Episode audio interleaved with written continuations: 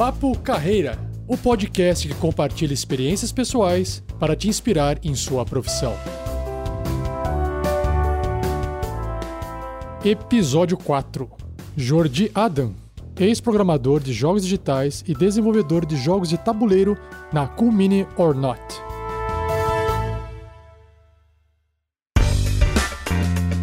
Seja bem-vindo a mais um episódio do Papo Carreira e o convidado de hoje é Jordi Adam, que também deve estar nesse momento em quarentena morando em São Paulo. Confere, Jordi, como é que você tá? Tudo bem? Fala, Rafa, beleza? Tranquilo? É, então, eu tô morando em São Paulo, mas nesse momento eu tô em Cascavel aqui na, com a minha família. Olha só, surpresa, hein? Então eu vou descobrir o que aconteceu com você. Por que, que você tá em Cascavel nesse momento? Não tem nenhuma história por trás disso, era só. Só acabei vindo. Como eu tava trabalhando de casa, acabei vindo pra cá, que a situação tá um pouco melhor. Ah, legal. A gente vai explorar isso aí. Mas vamos começar então o episódio.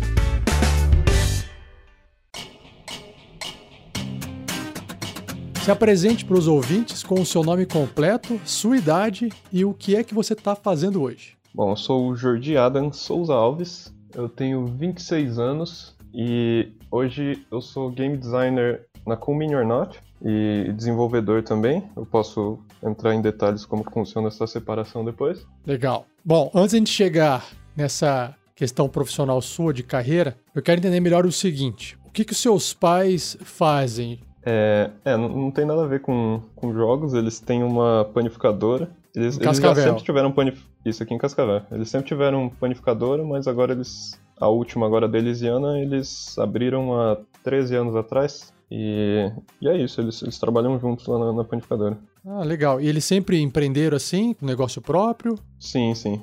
E, e sempre foram panificadoras. Essa é a terceira já que eles abriram. Legal. Eles têm alguma formação de É, nível superior? Minha mãe, é a, minha mãe só que é, é formada em, em RH, mas isso, isso veio também depois da, da Delisiana, meio como, como para trabalhar com isso de- dentro da panificadora. Tava faltando um, um setor de RH. Mas meu pai, a formação dele é a vida. E você tem irmãos? Eu Irmãs? tenho. Uhum. Tenho uma irmã de 16 anos. Ela tá agora no segundo ano do, do ensino médio. E ela é, tem, tem aspiração para panificação também. Ela tá, talvez siga o, o sonho dos meus pais de, Que legal. de, de continuar com a panificadora. Mas ela gosta muito de, de cozinhar. Então, antes de você ir para faculdade, você estava morando em Cascavel com seus pais e eles tinham, né, tem até hoje esse negócio da panificadora. E aí você chegou o momento de fazer aquela escolha de nível superior, né? No caso, você teve essa oportunidade de poder fazer faculdade. Como é que foi essa escolha? O que, que você queria fazer nessa época? É, foi, foi até o terceiro ano que eu não eu ainda não tinha me decidido muito bem no que fazer. Eu gostava muito de jogos, e daí eu tentei procurar aqui na, na região a, tipo, o curso mais próximo de jogos que eu consegui encontrar, que foi Ciência da Computação aqui em Cascavel mesmo. E eu até comecei a fazer esse curso, fiquei durante três anos nele, mas chegou a certo ponto que eu percebi que, assim, no, no começo do curso o aprendizado, eu, eu entrei com foco, tipo, de sair de lá sabendo fazer um jogo, programar um jogo de computador, Aham.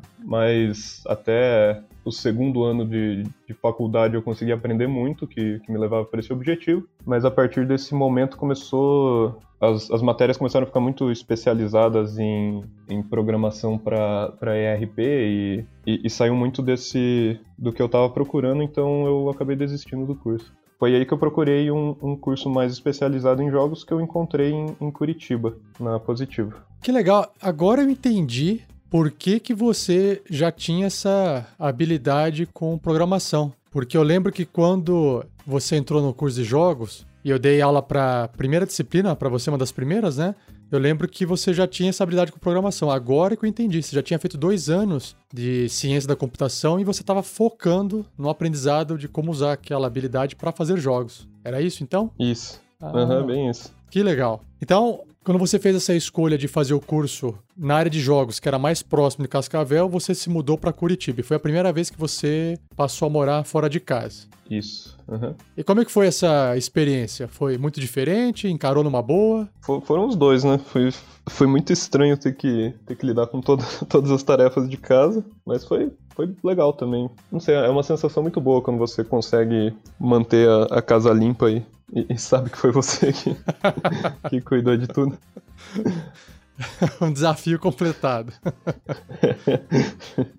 mas, mas também não era fácil, né? Tinha, tinha muitas vezes que, que você, não sei, sentia que. É, são, são tarefas muito repetitivas, né? Sim, é, faz parte, né? E aí você entende é. depois, é. passa a dar valor mais um pouco pra mãe que enche o saco em casa e faz as coisas pela gente quando a gente mora com a mãe. E aí a gente passa a dar mais valor, né? Exatamente.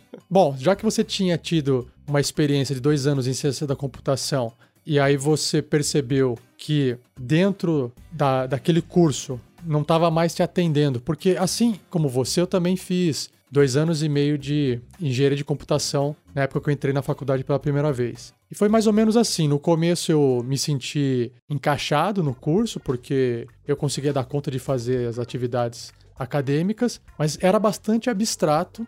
E eu falava, eu pensava assim: bom, estou aprendendo isso aqui, estou passando, tirando nota e fazendo os exercícios, estou me preparando para eu começar a usar isso mais para frente, começar a fazer coisas que sirvam para alguma coisa, porque no começo é muito treinamento, é muito exercício, mas não tem praticamente aplicação prática nenhuma. E aí quando uhum começou a avançar o curso, eu comecei e falei, ixi, não tá dando certo isso. Tô vendo que o que eu tô aprendendo aqui eu vou usar com coisas extremamente abstratas, não é o que eu quero, e aí comecei a, a ficar descontente com o curso também. E fui encontrar em design, quando eu mudei de faculdade, foi no design que eu encontrei, aprendi a trabalhar com processos, pensar, a questão humana, ou seja, eu entendi que, para mim, computador era uma ferramenta para eu poder atingir os objetivos que eu queria, porque eu gostava também muito de mexer com computador e softwares, né? E uhum. foi justamente ali que eu me, eh, me, me achei, né? Falei, olha, o design me permite eu atrás das ferramentas, atrás de processos para poder conseguir fazer o que eu quero, independente do que seja. E aí eu queria saber, no seu caso, a hora que você entrou no curso, preencheu o vazio que tinha, como é que foi esse processo para você? Sim, é, antes do curso até eu já assim, durante o, o, terceiro ano eu tinha começado a, pesquisar um pouco sobre o processo de desenvolver um jogo. Então eu, comecei a, a, tentar aprender um pouco de programação antes disso. Uhum. Mas assim, aprender sozinho era difícil na, na época a gente não tinha, por exemplo, a Unity não era uma ferramenta, ela não tinha tantas, tantas funções quanto hoje. Uhum. E o que a galera mais utilizava era XNA naquela época. Só que XNA é uma programação muito mais bruta do que você encontra na Unity, né? Então era, era muito mais difícil de aprender sozinho. Uhum. E durante o começo da, da universidade eu estava aprendendo o que eu estava buscando, que era programação. E mesmo que os exercícios que, que tinha na, na, faculdade não eram direcionados a jogos, eu conseguia chegar em casa depois disso e conseguia aplicar todo o aprendizado no, no XNA, com, com C Sharp e tal. Ah, que legal. Então, então facilitou, assim, acabou facilitando, te dando um norte para você poder fazer o que você já vinha tentando fazer em casa. Isso, aham. Uhum. E foi assim durante, durante tipo, a maioria das disciplinas desses, desses dois primeiros anos. Tinha, tinha algumas disciplinas assim que, era, que eram bem mais, mais abstratas, tipo teoria da computação, que era não, não tinha muito a ver com, com a programação em si, mas mas eu, eu conseguia tirar algum proveito daquelas disciplinas também, eu achava legal. Mas aí quando, conforme foi chegando naquele, nessas matérias mais mais especializadas que começou, tipo, o curso ficou muito maçante, assim, porque eu sentia que o que eu tava aprendendo eu não conseguia aplicar em casa para nada, sabe? Sim, hoje eu sei. e aí, no caso, quando você entrou no curso de jogos, conta como que foi essa experiência, então. Sim, é, antes de falar disso, até quando assim, quando eu desisti do curso em, aqui em Cascavel de, de computação, eu. Porque, como, como eu falei que tinha algumas disciplinas assim que não eram da, que, não, que eu não conseguia aplicar em jogos, mas que eu ainda gostava, eu, eu tava muito em dúvidas assim se. Não sei, se eu não conseguiria tirar algum proveito trabalhando em, em alguma software house e, e, e aplicando essas outras. Antes de, de, trancar o curso, eu queria ter certeza que eu não queria trabalhar com computação. Uhum. Então, é, antes de ir para Curitiba, eu fiquei um ano aqui em Cascavel trabalhando numa, numa software house, até chegar à conclusão de que eu não queria fazer aquilo, eu não gostava muito. E foi aí que eu comecei a pensar em ir para Curitiba. E é claro que essa não, não, era uma decisão que eu podia tomar sozinha, né? Porque seriam meus pais que estariam me bancando enquanto eu estava lá. Uhum. Mas uma vez que eles concordaram, eu fui para lá, eu senti que o, o curso atendeu todas as minhas expectativas de aprendizado. Pera aí, dá uma pausa aí. Deixa eu voltar um pouco, você falou um negócio interessante. Você falou que foi trabalhar numa software house. Isso é um termo para um tipo de trabalho eu não entendo. Porque assim, eu nunca ouvi ninguém falar assim, fui trabalhar numa software house, uma casa de uhum. software. O que, que seria isso? Eu lembro que lá a gente costumava muito de chamar de software house. É uma empresa que desenvolve uma... software? Uma empresa que desenvolve é, software? Era isso. Entendi. Você foi trabalhar então, nesse ano, usar essa experiência, você trabalhou como é, estágio, porque você estava fazendo faculdade, ou foi realmente um, um emprego formal? Eu, eu, comecei como, como estagiário lá, fiquei durante três meses nessa, nessa posição. Mas aí, aí depois disso eu fui efetivado. Mas foi muito engraçado porque, assim, durante a faculdade eu nunca aprendi C Sharp em si, eu aprendi a programar em outras línguas. Aí por causa do XNA eu, eu aprendi C Sharp, C, C Sharp por conta em casa. E quando eu cheguei nessa para fazer a entrevista nessa empresa de softwares, eles estavam começando um RP novo e era programado em C Sharp. Foi engraçado assim que o, o ciclo se completou, né? Eu consegui usar o, o aprendizado de jogos para entrar nessa, nessa empresa. E durante esse ano inteiro eu era programador de programador back-end desse RP que eles estavam desenvolvendo. Quando você fala RP, o que, que é RP? É, eu não consigo lembrar o que a, a sigla significa, mas é, um, é tipo um sistema de, de gestão empresarial. Ah, tá. E ele, meio, okay. ele meio que lida com todas as áreas assim de uma, de uma empresa. Uhum. Faturamento, caixa, funcionário. Entendi, entendi. Então você era um programador back-end, ou seja, fazia o código bruto lá atrás para as funcionalidades desse software. Isso. Uhum. Pô, que legal. Então você experimentou isso. Para a empresa você atendia as necessidades, então. Então, só para eu, pra ficar claro, você foi contratado como um funcionário, programador mesmo. Isso. Uhum. Tá, interessante. E aí você não gostou. Foi isso? É, é, eu não gostei. Eu, eu já estava até com o curso trancado nessa época. Uhum. Então eu, eu, passei esse ano só, só trabalhando mesmo. Mas o trabalho começou a ficar muito repetitivo em algum momento. E até eu até tentava fazer, continuar fazendo os jogos em casa, mas eu não tinha muito tempo, né? Eu trabalhava oito horas por dia lá no, e programando. Quando eu chegava em casa assim, eu não, não queria mais pensar naquilo. Quantos anos você tinha nessa época, você lembra? Ah, foi. Ver, não, 2013. Foram. Tinha, é, tinha 19 para 20 anos. É, isso aí. Legal. Tá. E aí, uma vez que você entrou no curso, na faculdade, bom, nem tudo são flores. Quais foram os desafios? O que que você. Porque assim, a gente acaba aprendendo as coisas às vezes na, na porrada. A gente também aprende quando a gente se lida com uma dificuldade, pode ser dificuldade técnica, dificuldade de relacionamento humano, tudo isso, todas essas barreiras que a gente enfrenta pela primeira vez, a gente no começo se sente assim, uau, que difícil, o que, que é isso, que horrível, enfim é natural isso, é assim que a gente acaba aprendendo muita coisa. E a gente aprende depois lá na frente com os erros, com os acertos, com as dificuldades. E é assim que a gente vai crescendo. Quando você então mudou de curso e entrou numa nova faculdade, agora focada em jogos, quais foram os novos desafios que você acabou enfrentando no processo? Então, eu, eu achei, eu entrei com uma mentalidade muito diferente e Assim, deve ser muito comum para quem começa um segundo curso, né? Boa. Mas. Também já passei por isso, sei como é que é. então, é, no, no, primeiro curso eu meio que. Eu fazia o necessário para eu para eu estar tá passando de. para eu conseguir a nota necessária para passar de, de ano, né? E... É, eu, eu acho que esse é normal, deixa eu fazer um comentário, porque eu também, quando entrei na faculdade, eu achava que é só eu fazer o que o professor falou que tem que fazer, que o resto é automático. Que a, a vida é completamente automática desde que você faça o que o professor falou que você tinha que fazer. Por que, que eu acho isso? Porque eu acho que a educação que a gente tem antes, ela é assim. Ela é, olha, você vai para a escola, você faz tudo que o professor pede para você fazer, você executa a lição de casa, e a hora que você faz tudo isso, você agora pode fazer o que você quer fazer. Então, uhum. parece assim, ah, eu estou aprendendo, estou passando, eu cheguei até aqui fazendo tudo o que me mandaram fazer, eu faço, passo, e agora eu quero, o tempo que sobra eu faço as coisas que eu gosto. Então, sobrou tempo, eu vou brincar, sobrou tempo, eu vou ver um filme, sobrou tempo, eu vou fazer alguma brincadeira, não sei com quem, inventar uns negócios, mas é completamente separado do que você acaba fazendo na escola. Isso na época de ensino fundamental e ensino médio. E aí acho que quando você entra na faculdade e que a pessoa que acabou de sair do ensino médio, ela entra com essa mentalidade. É só fazer o que o professor está falando para fazer. Então, eu faço, tiro nota, parou, não preciso fazer mais nada. A não ser que ele peça para fazer outra coisa. Eu também tive essa mentalidade quando eu entrei na primeira faculdade com 18 anos. Então, quando a gente, a gente troca, a gente já percebe pô, você passou dois anos na, no, na primeira faculdade, eu, eu fiquei dois anos e meio. Depois mais um ano trabalhando. Então é natural chegar numa outra faculdade com outra cabeça. E isso faz total diferença quando começa, mas continue.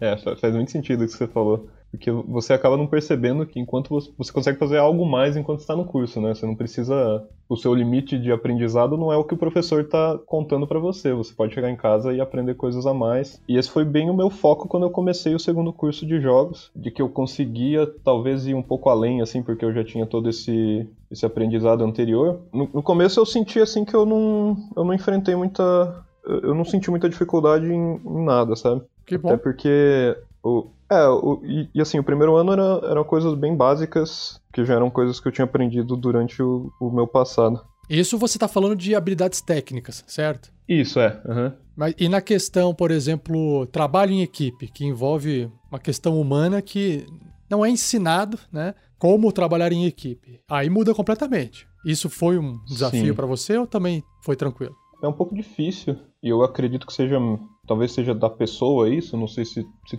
eu, eu, só sinto muito mais facilidade quando eu tô trabalhando sozinho.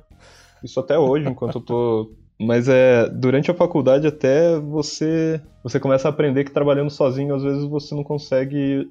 Eu, acho que o mais difícil de trabalhar em equipe é você conseguir tipo, se coordenar em... para todo mundo entender que você fazendo essa sua pequena parte aqui, quando vocês terminarem isso e conseguir juntar tudo, o resultado vai ser maior do que você conseguiria fazer sozinho. Sim. E esse, esse é um problema para mim até hoje, assim, eu, eu sinto muita dificuldade em, em trabalhar em equipe. É, você é novo ainda e acho que você vai ter que gastar mais uns 10 anos para poder começar a melhorar. E ainda não vai ficar bom.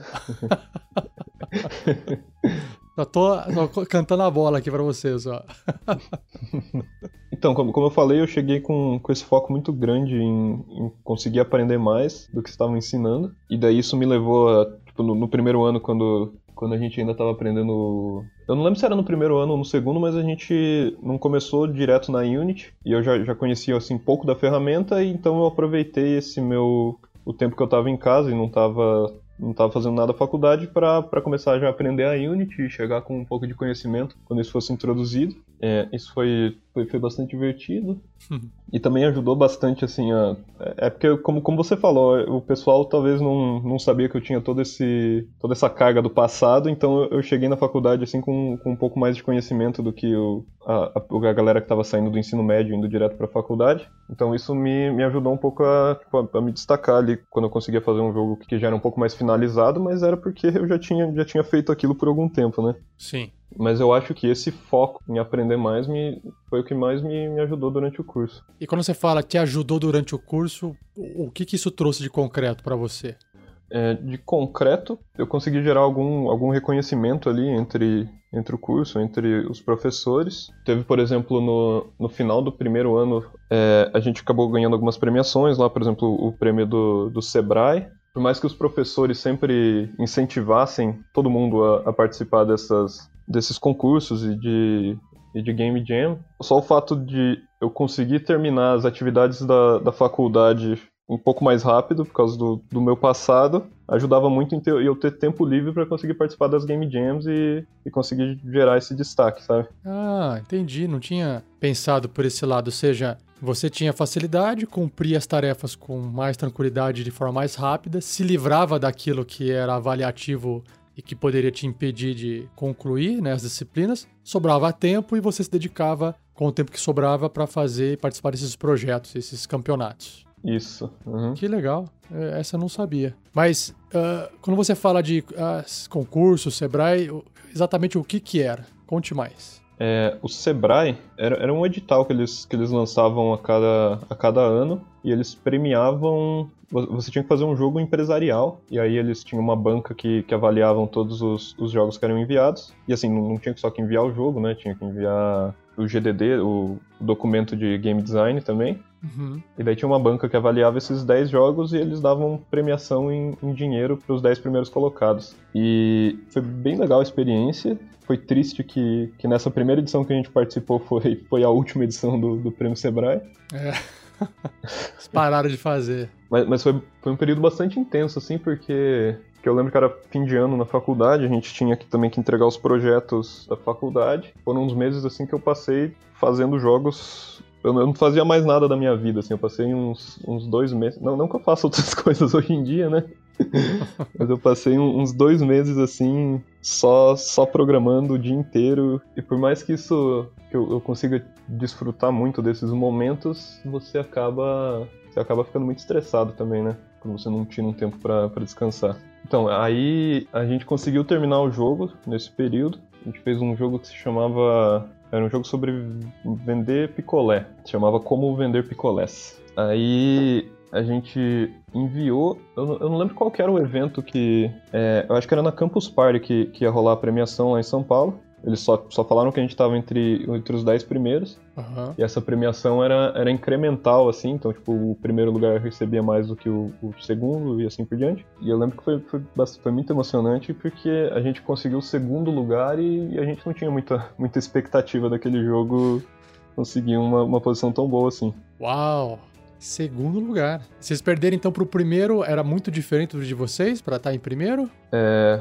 Ou você não, é, não chegou era... a ter contato? Não, é, os, os jogos eram todos bastante eram bem diferentes, assim. O nosso, por exemplo, era um. Você andava com o seu carrinho por aí, e aí tinha uma fase que você podia melhorar o seu carrinho, você podia investir o seu, o seu lucro em propaganda, e era, era como se fosse um simulador que você era um vendedor de picolé. Tá. E, e que, eu, que eu me lembro era o único simulador na, na premiação. Mas, mas o que mais, mais surpreendeu a gente é que, que assim, até, até o quinto lugar eram todo, todos tipo, veteranos lá no, nesse concurso, sabe? Ah. E a gente era, era a primeira vez que estava participando. E eram o quê? Os únicos estudantes que tinham também, será? Não, não. Tinha, não. tinha outros estudantes lá. Tá, uhum. mas que gente que tinha mais tempo já praticando e participando. Isso. E, e, foi muito triste até quando, quando o prêmio acabou, porque eu lembro que, que alguns desses participantes, assim, tinham os, os estúdios que sobreviviam por conta desse, dessa premiação do Sebrae. Nossa, mas para sobreviver com essa premiação, a gente tá falando de quantos reais aqui? Primeiro lugar eram 80 mil reais. A gente recebeu 70. E aí ia caindo assim de 10 mil até o, é, até o último lugar. Só que nesse caso, vocês fazendo esse projeto, vocês tinham interesse de é, ganhar o concurso e aí pegar o dinheiro, reinvestir, fazer um outro projeto e ir escalando isso? Qual que era o, o plano? Ou foi só uma, uma aventura de experimentar e a coisa acabou acontecendo sem, sem ter sido planejado isso? É, foi, foi sem, sem, plane... sem planejamento. é, é porque a gente já estava assim, desde, desde, eu não lembro se o primeiro ou o segundo projeto, mas desde o do princípio da, da faculdade a gente meio que formou uma equipe ali e a gente seguiu junto até quase o final do curso. Uhum. Então, antes do, do concurso Sebrae, a gente já tinha feito alguns jogos para Game Jam juntos também. E quando surgiu esse, esse edital, a gente pensou, ah, por que não, né? A gente já tá fazendo isso. Uhum. Mas a gente não tinha plano nenhum, nem de, de ganhar o prêmio.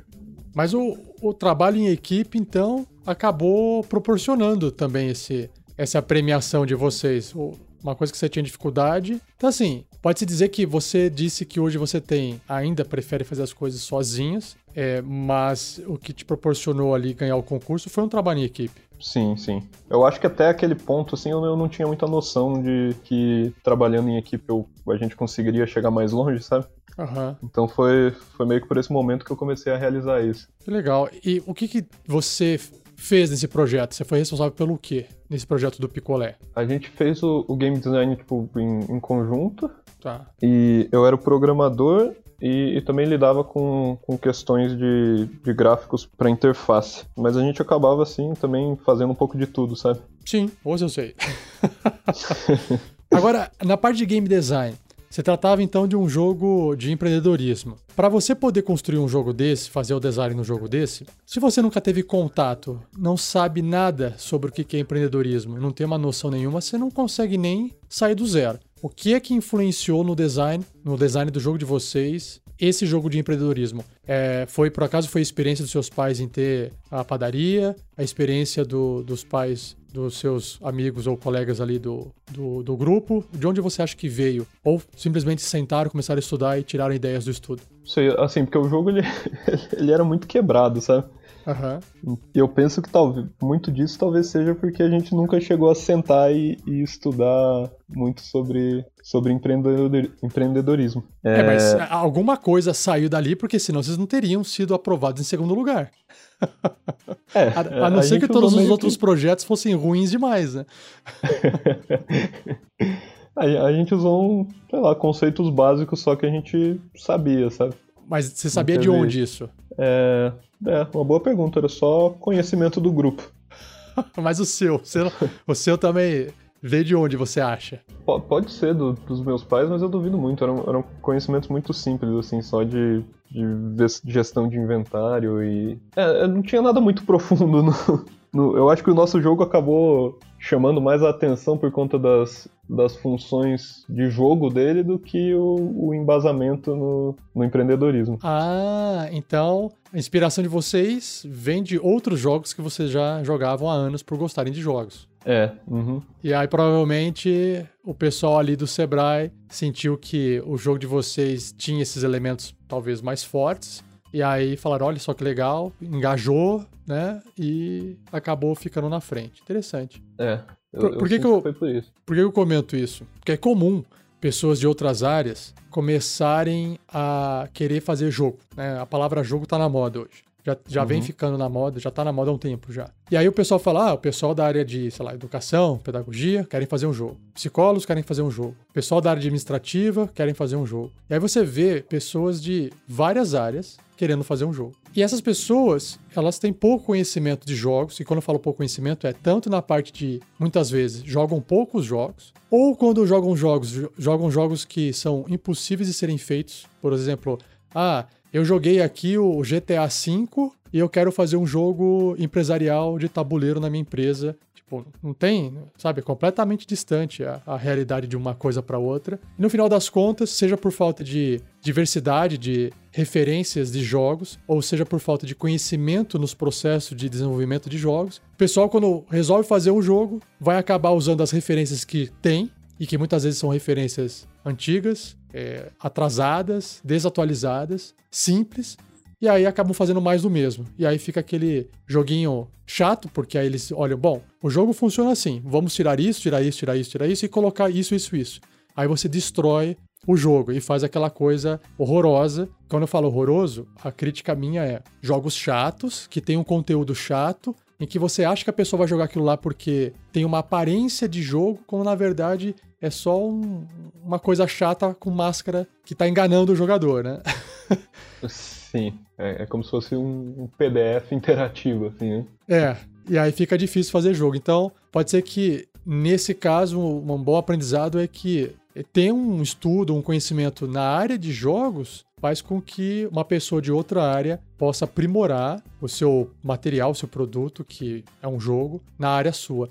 Inclusive, você me deu uma brecha para poder comentar aqui também que quando a gente criou o curso de pós-graduação em jogos, ele justamente tinha essa finalidade. A gente dava aula para médicos, a gente dava aula para arquitetos, pessoas que já tinham uma outra área e que queriam conhecer sobre o processo de desenvolvimento de jogos para poder aplicar nas suas respectivas profissões. Que aí eu acho que também funciona bem. A pessoa tá, é um arquiteto e quer tentar sei lá, ela quer criar alguma ferramenta 3D de arquitetura, só que ela quer colocar interação. E aí ela aprende sobre interface, ela aprende sobre modelagem 3D, ela aprende sobre programação, ela aprende sobre game design e ela tem condições de criar uma, por exemplo, uma experiência melhorada por ter aquele conhecimento, ao invés dela fazer tudo da cabeça dela. Uhum. Beleza. Continue, continue. E aí? É, então, aí durante a faculdade também, eu descobri os, os jogos de tabuleiro moderno. É, eu, eu, não consigo lembrar se foi durante a faculdade ou se foi antes, mas enfim. Foi. foi tá, mas não era uma durante... coisa muito forte na sua vida os jogos de tabuleiro, tabuleiros modernos, tá? Passou Isso. a ser depois. Então, e em algum momento, assim, eu, eu, eu mantinha alguns projetos assim que eu levava sozinho, assim, que eu, eu tinha alguma intenção de terminar algum dia, uhum. os projetos digitais mesmo, que não eram relacionados a nenhum concurso, nem, a, nem ao curso. Jogos. E. Né? É, Tá. E aí foi em algum momento desses que eu comecei a me interessar bastante pelo, pelo design dos, de jogos de tabuleiro, justamente porque eu percebi que eu conseguia. Eu, eu tinha muita dificuldade de conseguir terminar alguma coisa, algum projeto, porque tinha muitas coisas que eu não sabia fazer direito. Tipo, a arte era uma. Que assim, por mais que eu tentasse, era um negócio que eu, eu não curtia tanto. Então, muitos desses meus projetos, assim, estavam parados em um estado que eu não, não tinha motivação nenhuma para terminar, porque eram, eram coisas que não me interessavam. E aí foi que eu comecei a pensar em fazer jogos de tabuleiro, justamente porque eu conseguia fazer eles. Eu, eu não tinha intenção de publicar eles, mas eu conseguia terminar todo o game design sozinho, sabe? Mas espera aí, deixa eu, deixa eu fazer uma intervenção aqui. Antes de eu fazer a pergunta, é, qual jogo de tabuleiro moderno, se é que você vai se lembrar, te marcou? Porque a entrada nesse mundo de board games modernos, geralmente ela vem com algum tipo de jogo diferente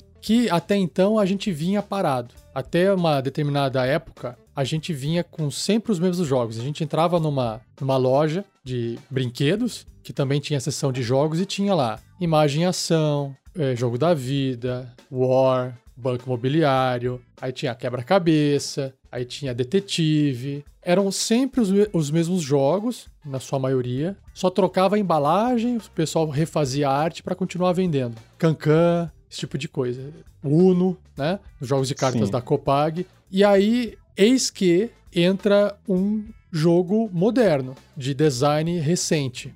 Você lembra que jogo que foi esse que você teve contato que, que fez você assim, uau, que legal esse tipo de jogo? Sim, sim. Eu, eu, eu lembro do primeiro jogo de tabuleiro que eu comprei que foi, que foi o Pandemic. E. Pera aí, mas se você comprou o Pandemic foi porque você jogou ele antes, né? é, é. Não, Ninguém é, vai é comprar verdade, o jogo sem ter experimentado antes, eu acho, né? É, é porque tem uma, uma distinção entre os jogos de, de tabuleiro, que, que existem os jogos que eles chamam de, de europeus, Uhum. que não tem um, um, uma fundação assim tão focada em conflito. E existem os jogos americanos que são jogos de pancadaria e, e por, por, mais que eles sejam cooperativos, possam, possam ser cooperativos, eles estão sempre focados nesse no combate, no conflito. E, uhum. e antes do Pandemic eu tinha eu tinha até assim sido eu, eu, lembro que na minha infância eu tinha jogado War, jogo da vida e tal. Uhum. Mas aí eu fui reintroduzido aos jogos de tabuleiro quando eu joguei Zombicide. Oh, bom. É, eu, eu achei tipo, legal assim, mas não tinha. não era nada que tinha me, me surpreendido. E, mas foi quando eu comecei. Quando eu joguei esse primeiro jogo europeu, assim, que era um pouco mais focado na, em, em estratégia, uhum. que, que eu me surpreendi. Mas eu, eu nunca tinha jogado Pandemic antes de comprar ele, eu fui mais só pesquisando assim, ah, quais melhores jogos de tabuleiro para comprar, sabe? Ah, tá, tudo bem. Você não, você não jogou, mas aí você foi atrás da opinião de outras pessoas. é. Aí tudo bem. E foram, foram duas coisas, né? Porque o, Pandemic, além de ser um jogo estratégico, ele é um jogo cooperativo também. Sim. E, e quando, quando eu comprei, assim, eu, eu conseguia jogar com meio que com todo mundo, assim, com minha família, namorada, amigos. E todo mundo se divertia muito e, e eu percebi que aquilo ali podia se tornar um, um hobby também, sabe? Mas, mas daí eu cometi um erro muito grande, que eu fiquei, fiquei obcecado por jogos de tabuleiro. Aí eu encontrei... Como assim o erro? Eu... Não, não, então, o erro foi que, que o meu segundo jogo foi o Agrícola. Eu não sei se você conhece. Conheço. Mas assim, é um, é um salto de complexidade do Pandemic pro Agrícola é muito grande. Sim. Então, Quando o jogo chegou, eu, nossa, eu amei o jogo. Tinha até um modo, um modo que você podia jogar sozinho, assim. Eu joguei uma vez para meio que aprender a, as regras. Uhum. Eu achei impressionante, mas aí eu comecei a tentar jogar com todos esses outros grupos assim, que tinham curtido Pandemic e todo mundo odiou o Agrícola. E, e, o erro que eu digo foi porque foi meio, parece que foi uma experiência meio traumatizante para todo mundo. Que aí depois, quando, quando eu chegava com algum jogo novo, assim, todo mundo ficava tipo, ah, não sei. Não sei ah, sei você vale queimou seus amigos com o jogo ruim lá que você levou para eles. Isso. para você era maravilhoso o jogo. é, enfim, é, foi isso. Então, aí, não, interessante isso, porque o que eu ia perguntar para você, que eu, eu fiz toda essa volta, para chegar nesse ponto foi que você estava programando, você estava programando jogos digitais, até então você estava fazendo o que você estava curtindo fazer, porque você queria programar, mas não queria programar para softwares, né, sistemas que não envolviam entretenimento, ou esses sistemas focados em interação, criar uma experiência do usuário, e aí você está programando jogos. Aí quando você parte para o board game, você não precisa mais da programação, apesar de você usar muito a lógica de programação para fazer todas as estratégias ou criar todas as, as inúmeras possibilidades que o jogo pode acabar tomando. Mas você se viu assim, não, eu quero, gostei de board game, eu quero fazer isso no digital. Ou não, foi curtir, quero fazer isso no analógico. Teve esse, esse conflito? É, sim, rolou um pouco. Eu nunca pensei em fazer trabalhar com board game digital, mas, mas eu acho que o maior conflito que aconteceu nessa época é que eu acabei percebendo que todos esses projetos meus que eu nunca conseguia terminar assim, hum. eles estavam num estágio assim que, claro, eles precisavam de, de arte também, que era uma, uma disciplina que eu não, não me interessava tanto, uhum. mas eles estavam num estágio que não tinha muito, não precisavam tipo, eles não dependiam muito da minha lógica ali de solução de problemas, ah, como que eu vou implementar esse, essa mecânica aqui. Hum. Eles estavam numa, num estágio que precisavam muito mais de conteúdo e que era, era mais repetição do que, do que eu já tinha implementado antes, sabe? Tipo, fazer e... mais fases pro jogo. É, tipo isso, tipo isso. Ou, por exemplo, eu tinha achado muito, tipo, eu queria fazer o sistema de inventário para um jogo. Certo. Aí a, a, primeira vez que eu fiz isso foi muito legal, porque eu tava me sentindo muito desafiado, assim, em aprender como que eu ia fazer aquilo. Uhum. Mas a partir do momento que esse desafio tipo, eu já tinha feito o primeiro sistema de inventário e eu só precisava fazer mais um sistema de inventário. Eu, eu, não gostava desse trabalho repetitivo da programação e acabou me lembrando muito como, como era desenvolver um software, sabe? Hum, entendi. E, Mas... e aí nos, é. nos, nos jogos de tabuleiro eu conseguia focar só no game design. Em poucos momentos eu tinha que.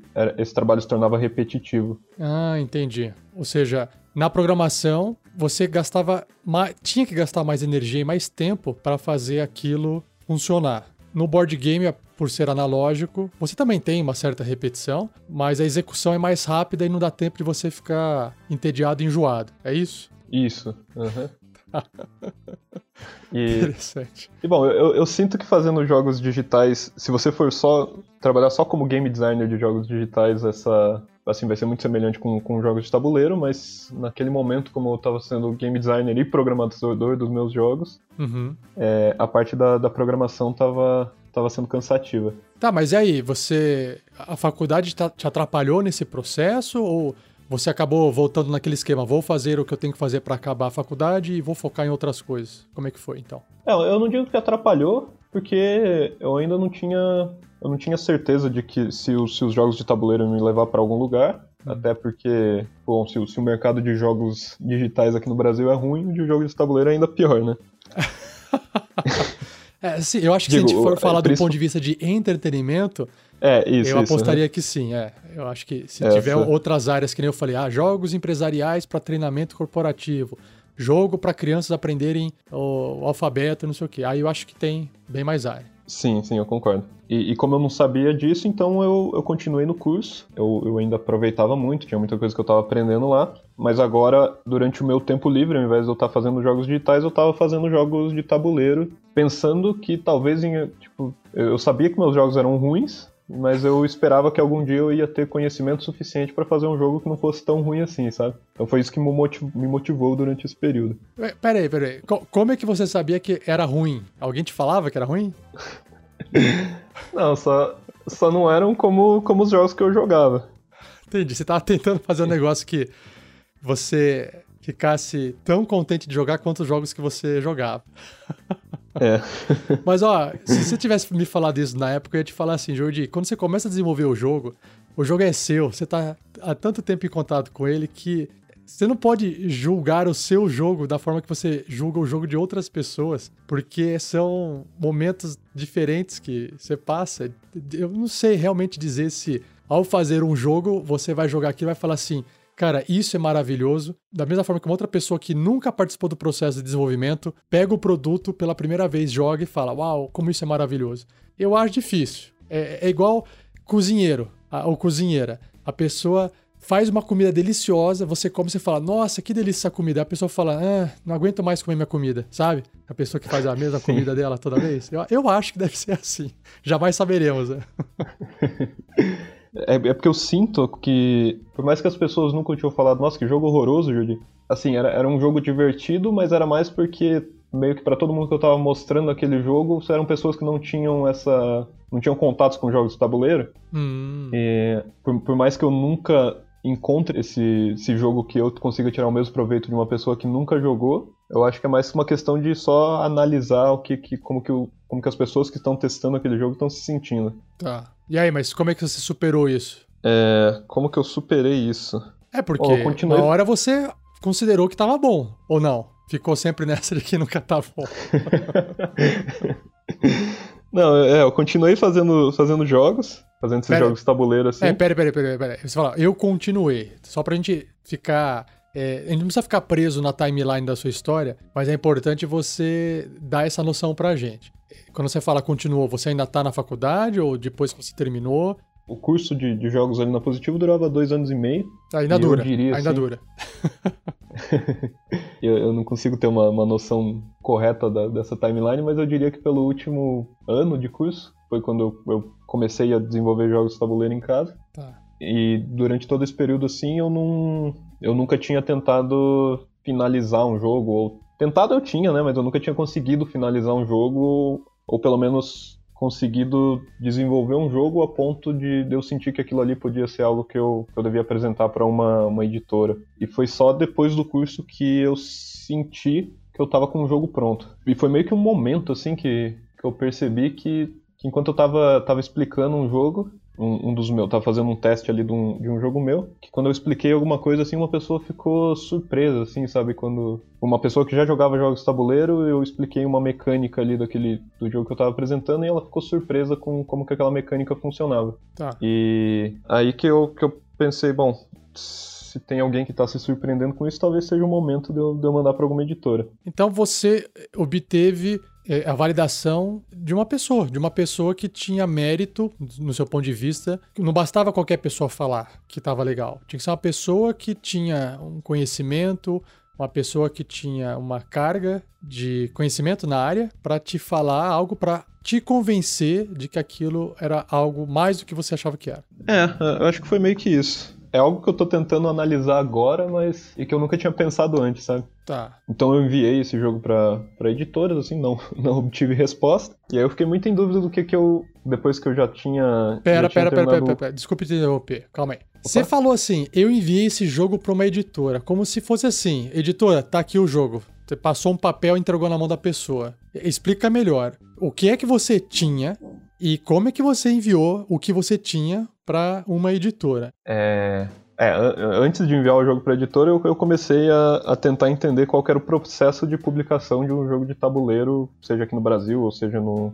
em qualquer outro país. E aí, para isso, eu fui bem o, o, o cara chato, assim, que eu fui adicionando pessoas que trabalhavam com isso aqui no Brasil e fazendo perguntas. E aí, como, como eu tava em Curitiba, e lá, lá em Curitiba tinham. Eu acho que no momento deviam ter duas, duas editoras de jogos de tabuleiro lá. Então, era muito mais fácil esse contato se, se eu enviasse por e-mail para eles essa proposta de jogo, né? E. Então, o seu jogo era um- jogo que você podia enviar por e-mail. É, assim, qual- qualquer jogo poderia ser enviar. Tipo, eu envi- enviava um material para eles imprimirem, tipo, se eles se interessassem pelo pitch do meu jogo e, e eventualmente lessem o manual e tivesse alguma coisa interessante ali, Hum. eles poderiam imprimir aquele material e testar o jogo lá para ver se, se era bom mesmo. Tá, é- era um PDF. Isso, aham, junto Tá. com, com o manual de regras. Tá, e também era um, um jogo que permitia estar uma página de PDF para ser impresso, recortado e jogado. Isso. Você acha Uhum. que se fosse um jogo que tivesse muitos componentes, muitas peças, que dependesse de algum material em 3D, isso já não seria possível? É, é possível, assim, Aham. Hoje em dia, naquela época também existiam, mas tem, tem ferramentas, por exemplo, dá para usar o Tabletop Simulator, como você estava falando, Tá. para apresentar um jogo para uma editora à distância. Mas o, o- assim, o primeiro contato com a editora tinham me recomendado que devia ser esse, sabe? Enviar o manual de regras e ter o material preparado para eles prepararem um protótipo lá caso quisessem. Tá. Mas aí, como é que o cara, a pessoa da editora, coloca você na fila para ler? Porque eu imagino assim: eu tenho uma editora, pode ser que eu receba e-mails do Brasil inteiro, gente comentando. Eu, eu vou te dar um exemplo. Eu tenho hoje lá o, o projeto da RPG, né, que está completando cinco anos esse mês que a gente grava maio de 2020. E Caramba, uma das coisas anos, mais comum, uma das coisas mais comuns que a gente recebe por e-mail é, às vezes alguns autores de livros que querem fazer ou alguma parceria, seja de venda, ou seja de adaptar a narrativa a algum tipo de aventura, ou escrever algum conto, etc. Qual a nossa maior dificuldade? É ler. É tipo, o cara manda um livro, você tem que ler o livro inteiro para você saber do que, que se trata, para saber se é bom, para saber se vale a pena fazer alguma coisa, se é possível fazer alguma coisa com aquilo lá. Então você percebe que demanda um tempo, uma energia gigante. E imagino que uma editora de board games também passa pela mesma coisa. Se ela receber dezenas de jogos, como é que ela vai priorizar? Fala assim, hum, eu vou jogar esse jogo aqui porque me, me chamou a atenção, claro que acho que deve ter um esquema desse, mas é, você tem noção sobre esse processo, ou seja, a partir do momento que você enviou isso para editora, no caso foi uma editora de Curitiba, né, as editoras nacionais. A partir do momento que você enviou isso, você tinha alguma noção se a, essa editora ia ver imediatamente, ia a, ver depois de um tempo? Você obteve alguma resposta do tipo, ô oh, Jardim, recebemos aqui, aguarde um mês que já, já a gente te dá uma resposta. Ocorreu algo do tipo ou foi uma coisa assim, vou mandar e se der, deu, se não, não vou nem receber resposta? Então, nesse primeiro jogo que, que eu enviei, eu também não enviei ele só para uma editora, eu, eu peguei assim uma. Tentei encontrar o maior número de e-mails possíveis e, e enviei para todo mundo. Só que eu não obtive resp resposta de nenhuma editora. E, e, hoje em dia eu já, já tenho alguma uma noção um pouco maior, mas eles, eles recebem muito, como, como você falou sobre, sobre o projeto de RPG, tipo, eles recebem muita coisa e eles não conseguem lidar com todo esse, esse material que vem, que vem sendo recebido, então muitas vezes o projeto, assim, o, o jogo que eles recebem morre logo no, no pitch, assim, se no pitch não tem nada de interessante, eles já nem vão, nem vão ler o e-mail, nem vão responder o e-mail também. É, você tem que ganhar tempo, né, fazer o quê? É. Mas aí no seu caso, então, Zero resposta. Zero resposta. E, e, daí foi bem nessa época assim que eu, que eu também já estava terminando a, a faculdade. E daí eu comecei meio que me perguntar assim, tipo, o que, o que eu ia fazer da minha vida, né? É porque você viu que você não teve nenhum feedback de que aquilo poderia ser uma oportunidade, né? É, exatamente. E aí depois que eu, que eu saí do curso, eu tava muito em dúvida sobre a respeito de ser programador de jogos, mas eu, eu, eu acabei encontrando uma, uma vaga num, num estúdio de jogos empresariais como programador, e daí foi meio que isso que eu, que eu fiquei fazendo por um tempo. Eu fazia alguns jogos de tabuleiro porque eu, eu tirava algum proveito disso, era divertido para mim, uhum. mas eu, eu sempre estava tentando entender o que, que eu podia fazer para chamar a atenção de uma editora para ela chegar a, a responder o um e-mail meu. Então eu eu por, por, um tempo assim eu comecei a procurar trends de, de jogos de tabuleiro e, e, tentar entender um pouco disso. Foi durante esse período que eu, que eu acabei conhecendo os jogos de Roll and Write. Não sei se você, se você conhece, mas é, é são... Eu vou fingir que eu não conheço para você poder explicar. Então, é. Porque quem tá ouvindo talvez não conheça. o Roll and Write é, é, como se fosse uma, uma mecânica de jogo. No, no, começo da partida, cada jogador vai receber uma, uma folhinha, e essa folhinha meio que contém todas as. a maior parte dos, dos componentes do jogo. Então, ao invés de você estar tá mexendo uma, uma pecinha de madeira ali num tabuleiro, num, num Roll and Write você vai estar tá preenchendo os espacinhos com uma, usando uma caneta mesmo. E aí no fim da partida essa sua folhinha pode, pode ser jogada fora, ou pode ter algum jogo que essa folhinha é, você pode apagar e reutilizar. E eu tive contato com um jogo, de, um, um jogo desse tipo. Peraí, deixa só, eu... para deixar mais claro pro pessoal, é, roll and write é do inglês, né? Rolar, que no caso seriam rolar dados, and write seria escrever, do verbo escrever. Não necessariamente tem que ter os dois, é que geralmente tem o roll de rolar alguma coisa para gerar algum valor aleatório. E o write é para você fazer essas marcações, anotações. Um jogo que talvez o pessoal conheça bastante, que eu não sei o nome também, é aquele jogo dos palitinhos no caderno, que acho que todo mundo já fez. Você coloca vários pontinhos no caderno, numa folha, e aí cada jogador tem que fazer um tracinho ligando esses dois pontos. E quem completar um quadradinho e fechar o quadradinho, a casinha, coloca a sua letra dentro e aí você marca um ponto. Esse seria um tipo de jogo de mecânica roll and write, certo? é, eu, eu acho que sim. Só não tem porque... o roll, né? é, então tem, tem uma discussão muito grande sobre, sobre roll and writes e o, e o que, que é um roll and write, mas o, eu acho que o mais próximo que, que eu já li sobre isso, que pelo menos atendeu as minhas expectativas do que é um jogo assim, é que o roll significa que, o, que tem um, uma entrada aleatória de, de informações. Uhum. E daí o write é você usar essa entrada para escrever. Ah, e até, então... até, no jogo dos palitinhos, a, a, entrada aleatória pode ser considerada o, tipo, a, as decisões do outro jogador de onde você vai, vai colocar seus risquinhos, né? É, mas você não tá tendo um input aleatório, você tá olhando e você tá tomando uma decisão com base no que tem ali, né? Se tivesse dividido a área do tipo, ó, role um dado e tem a seção 1, 2 e 3 e 4. Se sair 1, você é obrigado a fazer um traço na seção 1. Se sair 2 na 2 e assim sucessivamente. Eu acho que não é o caso. Uh, no jogo da velha, que também você faz o, o X ou o círculo, também não tem essa tomada de decisão aleatória, não, não tem um input aleatório. Né? Então, é. É, é, mas daria, daria para você pegar essa mecânica, fazer um input aleatório e fazer uma modificação nesses jogos de, de papel que a gente joga hoje. Mas beleza. É, o bingo também pode ser um. Ah, Esse bingo. Muita gente considera bingo, o bingo um é. roll and write, mas. É que o, o bingo não tem, não tem decisão, bingo, né? A gente, tá, a gente tá nerdando aqui. O bingo não tem a tomada de decisão. Você tá marcando o número que foi cantado. Você não escolhe, não faz, não, não tem agência ali, né? Então. É. seria seria um, uma mistura de bingo com, com o jogo do palitinho. Isso. Exatamente. então tá aí o jogo, hein, Jordi? O novo jogo para arrecadação de frangos aí, hein? Olha só, sucesso. então, eu, eu tive contato com o Rowan Wright e eu, eu tive muita sorte, assim, porque era era um momento que já existiam alguns jogos de, com essa mecânica, que eram ah. famosos. Um exemplo desses é o, o Yahtzee, que não, não é nem um pouco popular aqui no, no Brasil.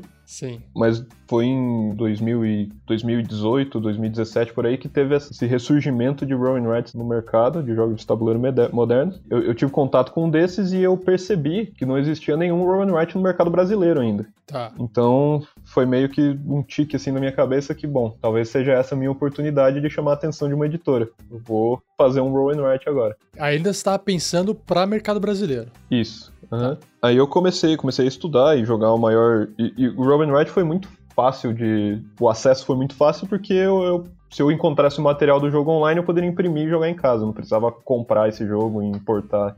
Então eu comecei a estudar muito sobre Robin Wright e, e, entender como até onde essa mecânica já tinha sido explorada. Você foi e... atrás de referências. Você acabou imprimindo esses jogos, já que eram jogos que permitiam você imprimir na sua casa e jogar. Então você foi atrás de estudar nesse aspecto, jogar bastante para entender como é que funcionava, para aí então ter suas ideias. Isso. E eu desenvolvi muitos rolling rights ruins, mas aí teve, teve um que, que eu tinha um pouco mais de certeza que era, era diferente o suficiente. E daí foi esse que eu enviei para de novo enviei para várias editoras e eu obtive resposta de uma delas que foi a Mandala. E assim, do, do, momento que eu tive resposta deles foi, foi um processo assim mega rápido. Em menos de um ano o jogo já tinha sido publicado. E eu, eu acredito que era justamente porque por causa dessa deficiência do mercado brasileiro de não ter nenhum jogo, e eles também tinham bastante interesse de, de aproveitar isso, e então o jogo tinha que ser lançado rápido, né? Sim. É, tem que aproveitar a onda que o mercado, as pessoas descobriram esse novo tipo de jogo e o pessoal começa a procurar. E aí, se você fornece, você consegue surfar essa onda, né? E, é. e, imagino eu também que esse tipo de mecânica proporciona ao jogo uma produção mais barata, né? Porque afinal de contas, o lápis está na sua casa, a borracha está na sua casa, você precisa do papel, um dado ali, mas qualquer coisa, um PDF também funciona. É um baixo custo de produção, imagino eu.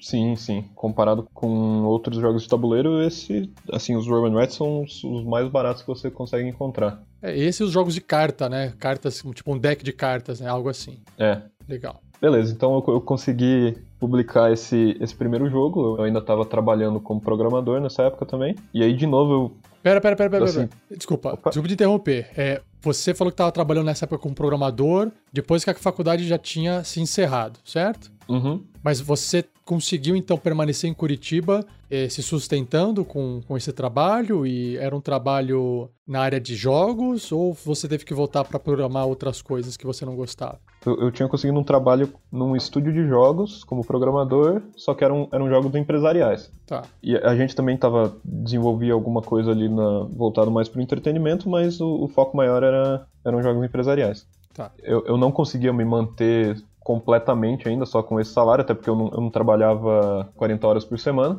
Mas eu acho até que, que o fato de eu não de eu não estar trabalhando essas 40 horas me davam mais tempo para trabalhar nos, nos jogos de tabuleiro em casa. Com certeza. Depois que o, que o meu primeiro jogo foi, foi assinado né, pela editora, eu comecei assim a investir todo o meu tempo livre para fazer mais roll and writes e tentar aproveitar essa brecha no mercado. E foi um período assim que eu, que eu tive muito mais. Eu aprendi muito sobre, sobre a, a, indústria de jogos aqui no Brasil, até porque eu tinha esse contato mais fácil com a Mandala. E aí eu comecei a ir para mais. Comecei a participar mais de, de, eventos de teste e como eu tinha alguma alguma certeza de que teria um retorno, assim, eu conseguia, eu podia pegar um pouco do, do meu dinheiro e investir, por exemplo, em tem um, um evento muito grande de, de testes no, no, Rio de Janeiro. Uhum. Então eu, eu tinha um pouco mais de segurança de, de levar um protótipo meu para lá. Principalmente, assim, eu, eu acho que o retorno era muito grande porque eu conseguia testar o jogo com muito mais gente, num, num período de tempo menor também. Tá. E aí eu acho que levou algum,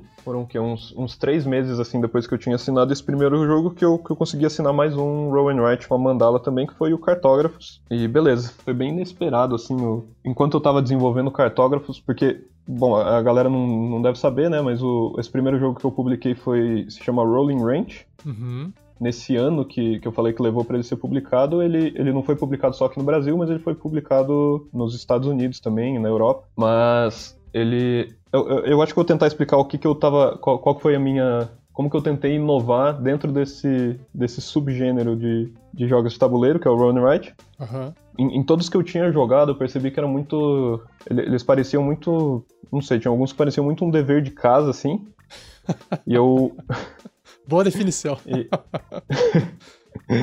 Tentei entender o porquê disso. E a maioria dos roll and writes eram tipo, anotar números em um papelzinho, assim, com, com espaços para você colocar números. Tinha alguns que tentavam ir um pouco adiante, você tinha que fazer, desenhar rotas, mas não tinha nenhum roll and write que aproveitava o fato de você estar tá segurando já um lápis ali para você fazer alguma coisinha mais engraçada como um desenho. Certo. E aí no, no Rolling Range eu comecei a tentar explorar assim como que, o que, que poderia desenhar. E daí eu cheguei a algumas conclusões, tipo, ah, o desenho tem que ser um desenho muito fácil de ser feito, uhum. porque não é, não é todo mundo que, que gosta de desenhar também. Certo, faz sentido. Justamente porque nem todo mundo gosta de desenhar. Eu achava que esse desenho também tinha que ser facilmente substituído por alguma letra ou forma. Tá. E eu, eu já, já não sei mais se esse é o certo também.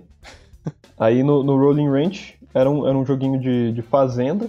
Ele era, era bastante inspirado no, no agrícola, que foi que eu comentei anteriormente. Uhum. Mas era um, era um joguinho de fazenda que você estava desenhando seu, os bichinhos ali da fazenda. Você rola dois dadinhos e todo mundo aproveita desse do resultado desses dois dados para simultaneamente desenhar alguma coisa na, na folhinha dela. Tá. E, e, eu acho que o, o fato de, de, você fazer esse desenho, que, que foi o, o, ponto mais. que chamou mais atenção da, da editora. Mas uh, exemplifica quais eram esses desenhos que dava para fazer. É, eram. Tinham, tinham três animaizinhos que você, que você podia desenhar uma vaquinha assim. Era, era uma vaquinha, uma galinha e uma. Caralho, eu tô esquecendo do, dos próprios jogos. Um porco? Ah, era uma. Um porco, isso. Vaquinha, uma galinha e um porco. Ah, mas, mas assim, eu, fui tentando com, com vários animais assim encontrar os que eram mais fáceis de, de desenhar e também mais distinguíveis entre eles. Uhum. Mas além disso, você também tinha algumas estruturas ali que eram umas, umas combinações diferentes de quadrados e triângulos. Ah, mas eu queria dizer, como é que eu desenho a vaquinha no seu jogo? Ah, é, é difícil, né? ah, eu, eu achei, que, achei que você fosse responder assim: é uma bolinha. A galinha é um triângulo e o porco é um quadrado. Não é o caso, então. Não são formas tão simples assim não são tão simples. Depois que o jogo foi assinado, assim, e, e, tinha um, um designer gráfico trabalhando nisso, ele, ele conseguiu simplificar ainda mais essas formas. Uhum. Mas acabou que o, o, desenho final da, da galinha e do porquinho era totalmente diferente do que eu tinha feito, né? Tá. Mas beleza, aí eu, eu continuei com essa mentalidade de você de fazer roll and writes onde você podia desenhar coisinhas fofinhas. E foi daí que, que surgiu Cartógrafos, que também é um jogo onde você está misturando alguma outra mecânica com, com desenhos. E nesse caso é você preenche peças de Tetris com casinhas ou riozinhos ali. Esse jogo, até durante a fase de testes dele, ele gerou muito mais. Assim, o feedback era muito mais positivo do que o, o Rolling Range. Ah, que bom. É, e foi durante esse processo, assim, que até hoje eu tento eu tento buscar esse. É, é, conforme eu fui, fui tipo, me, me aprofundando assim, no, nos jogos de tabuleiro, nesse conhecimento,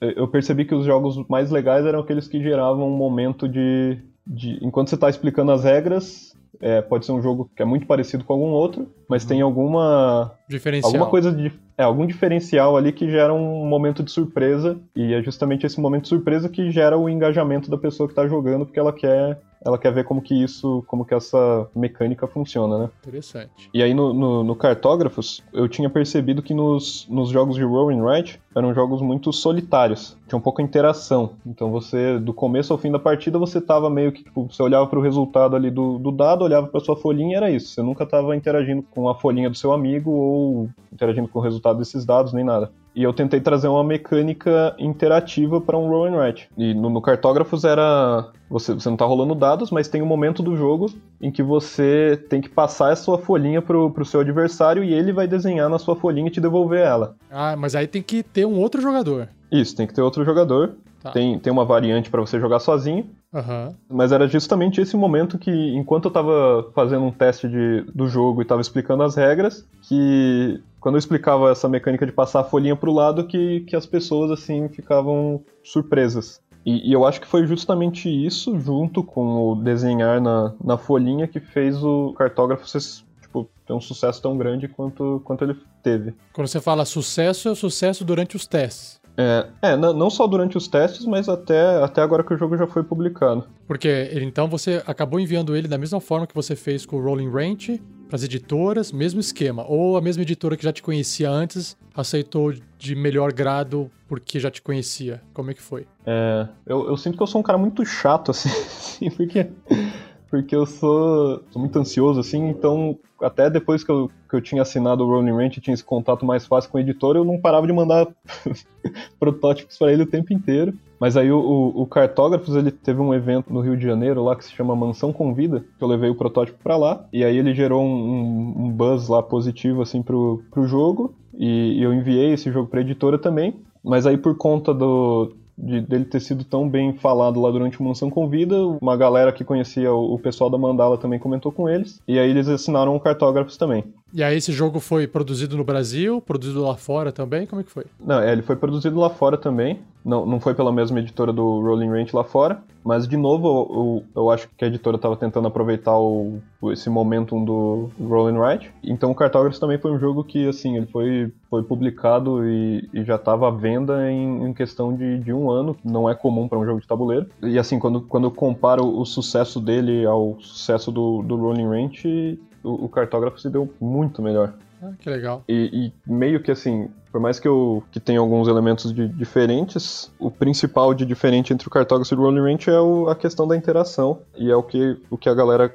sempre comenta que é o diferencial do jogo. Que é essa interação de passar a folhinha para outro jogador. Isso. Uhum. Tá, deixa eu explorar mais uma, uma coisinha aqui. Quando você fala assim, nossa, esse jogo deu mais certo, ou o pessoal gostou mais, imagino eu que o sucesso tem que ser comercial. Então o pessoal mede isso atra através da procura, das vendas, esse tipo de coisa. Eu já ouvi muita gente discutir sobre a questão literária no Brasil, que ah, um sucesso é, de livros de venda, não, não digo sim um sucesso, mas quando já tem algum certo reconhecimento, é a pessoa vendeu mil cópias, já começa a ter um certo reconhecimento. Para uhum. board game, você tem uma noção desses números? O que diz que um jogo de board game está sendo bem cotado ou não? É com base no número de produtos vendidos? Só isso basta? Tem mais alguma outra coisa? Você saberia dar, assim, dar essa noção para a gente? Porque eu, sei, eu poderia falar um pouco de música, que também tem isso, né? Ah, o disco de ouro é um, um milhão de cópias vendidas, ou sei lá quantas mil cópias.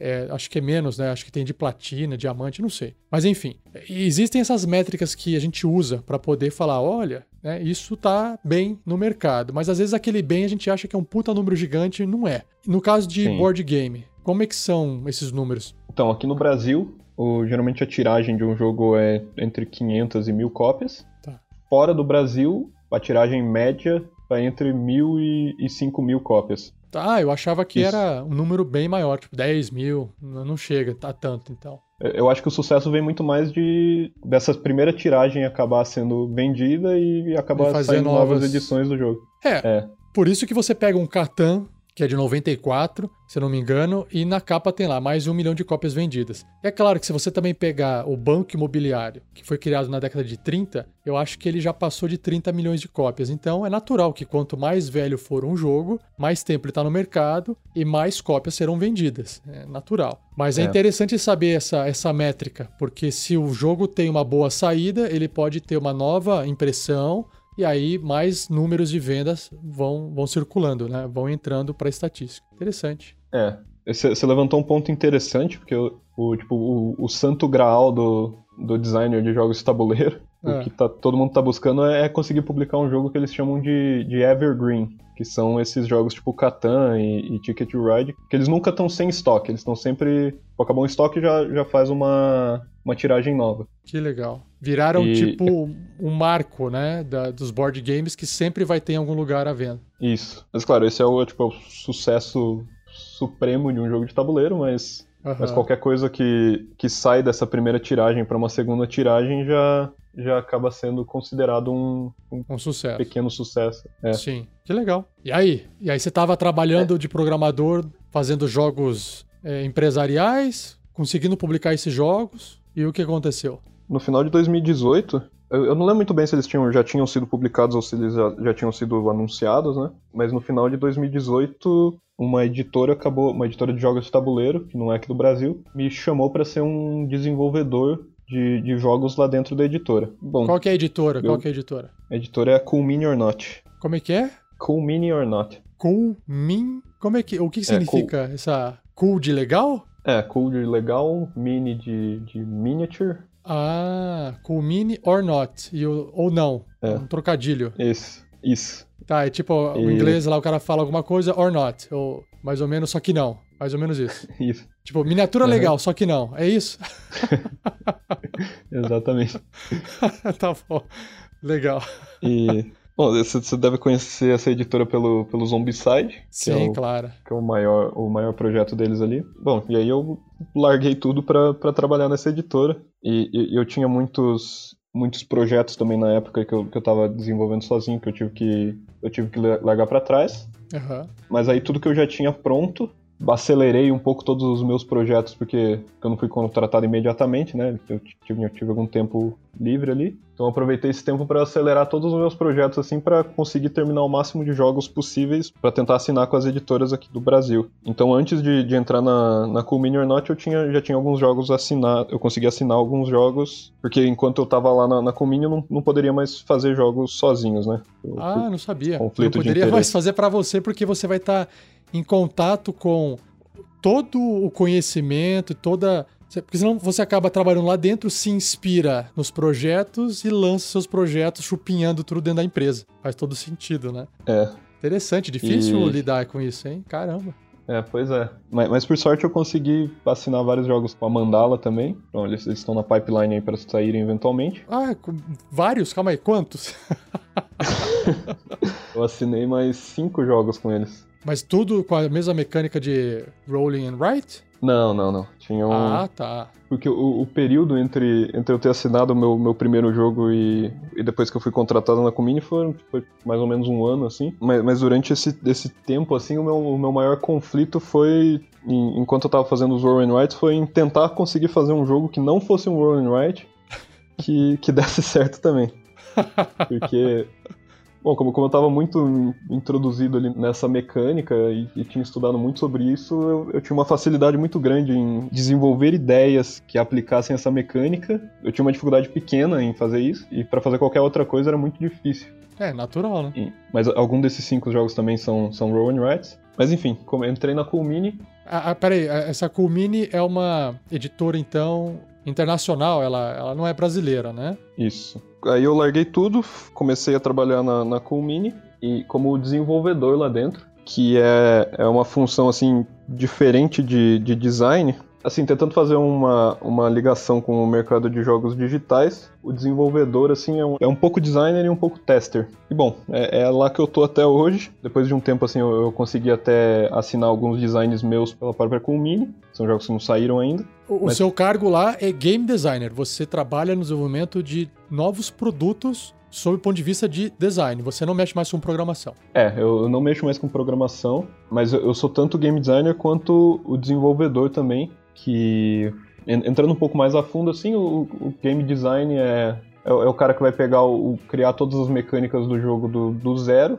uhum. e no momento que ele sente que não tem mais, mais nenhuma mecânica nova para ser introduzida e que agora assim para o jogo ficar pronto só falta balanceamento esse jogo vai para o desenvolvedor que é aí que chega também na sua mão isso ah, que interessante. E assim, por mais que o, o desenvolvedor possa acabar mudando alguma coisa no jogo mecanicamente, a, a, função principal dele é balanceamento. Ah, que legal. Eu tenho uma, eu tenho uma pergunta aqui importantíssima. É, você está numa empresa que vende produtos analógicos, onde as pessoas precisam se reunir em volta de uma mesa para justificar ter um produto físico ali comprado, né? E jogar. E o seu trabalho também envolve provavelmente esse mesmo tipo de abordagem. Com a pandemia e com o afastamento, isolamento social, como isso afetou o seu trabalho? Afetou de alguma forma? A empresa parou? Você está trabalhando remoto? É possível trabalhar remoto mesmo com esses projetos analógicos? Eu, eu, continuo trabalhando agora, só que ao invés de desses os testes que rolavam antes fisicamente ali, a gente migrou todos os projetos para o Tabletop Simulator. Olha que legal! E a, é, e a, e a gente está testando online, tanto entre, entre os desenvolvedores da Comini, quanto a gente consegue fazer alguns testes externos também. Uhum. Mas assim, o, o mercado de jogos de tabuleiro foi, foi um pouco afetado principalmente porque as fábricas todas estão fechadas, né? Então toda, toda a produção de, de jogos foi atrasada. Por outro lado, esse mercado de, de jogos que conseguem, que podem ser jogados online, e eu não digo só pelo Tabletop Simulator, mas às vezes tem, tem muitos jogos Principalmente os, aqueles roll and writers solitários que eu tava falando. Uhum. Você consegue jogar assim, uma pessoa tem a cópia do jogo ali, coloca uma, uma câmera mostrando a cópia, todo mundo imprime sua folhinha e, e todo mundo consegue jogar junto esse jogo mesmo estando distante. Ah, isso se o cara tiver a versão física e aí ele precisa só que a pessoa veja a folha dele, né? Isso é, a pessoa, a pessoa só precisa ver o, tipo, o dadinho sendo rolado ali. Então todos assim, os, os Rowan Rights eles estavam no momento que, que o mercado estava ficando saturado de Rowan Rights. Certo. Porque, como você está falando, do, do custo de produção muito baixo e Muita gente Enfim, fazendo. É, mas agora ele, ele tá tipo numa uma pequena ascensão de novo, porque é um jogo muito fácil de você jogar à distância com outras pessoas. Pô, que legal. Então, você continua trabalhando à distância, a, apesar dessa, desse isolamento, o seu trabalho não foi tão impactado. Você continua dando conta das suas atividades, mesmo estando à distância. Isso. Uhum. Você tem um trabalho fixo para um horário para cumprir ou você tem trabalha sob demanda? Então você pode trabalhar qualquer hora do dia e entregar uma tarefa. O trabalho remoto permitiu ou é só uma questão de cultura da, da empresa?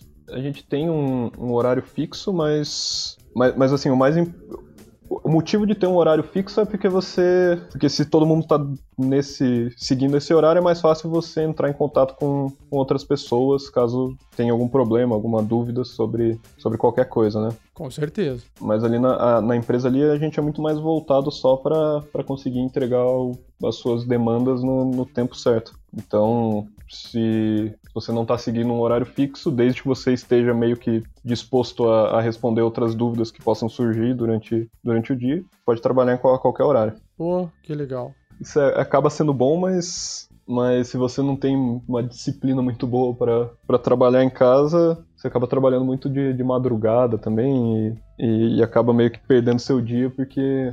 Aí é um problema de cada vez, né? Primeiro resolve trabalhar remotamente, depois resolve o problema do horário. Mas faz parte da, dessa mudança. Então, para a gente poder encerrar, eu peço aqui uma, uma dica, já que você participou desse nosso podcast, o Papo Carreira. Para quem quiser seguir essa carreira na área de jogos, qual é a dica que você daria para a pessoa que está te ouvindo agora? Eu acho que o mais importante é você ter contato com o, o maior número de jogos diferentes possível. Então, por mais que você você não goste de alguma mecânica, tipo, ah, eu sou um cara que não gosta muito de simuladores de estratégia. É, é, muito importante você conhecer simuladores de estratégia e tentar entender quais são os motivos que outras pessoas gostam daquilo, porque talvez com esses motivos você consiga melhorar um pouco o seu design de, de outros tipos de jogos. Bacana.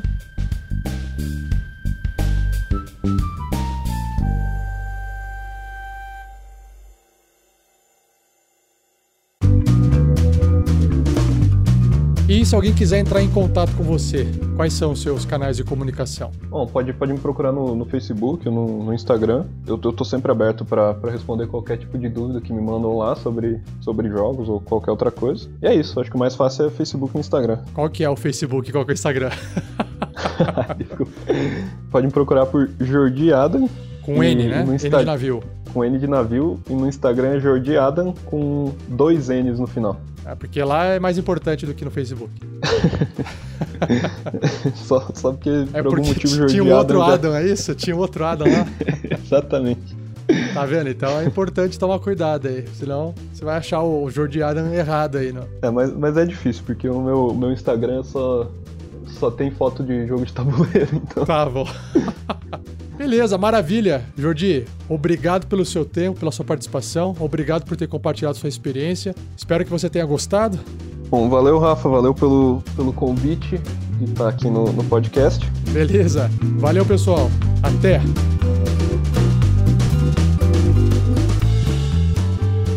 Esse programa foi oferecido pela Universidade Positivo. Para conhecer mais, acesse up.edu.br. E se você quiser enviar um comentário ou feedback sobre o programa, basta escrever para rafael.luiz com z.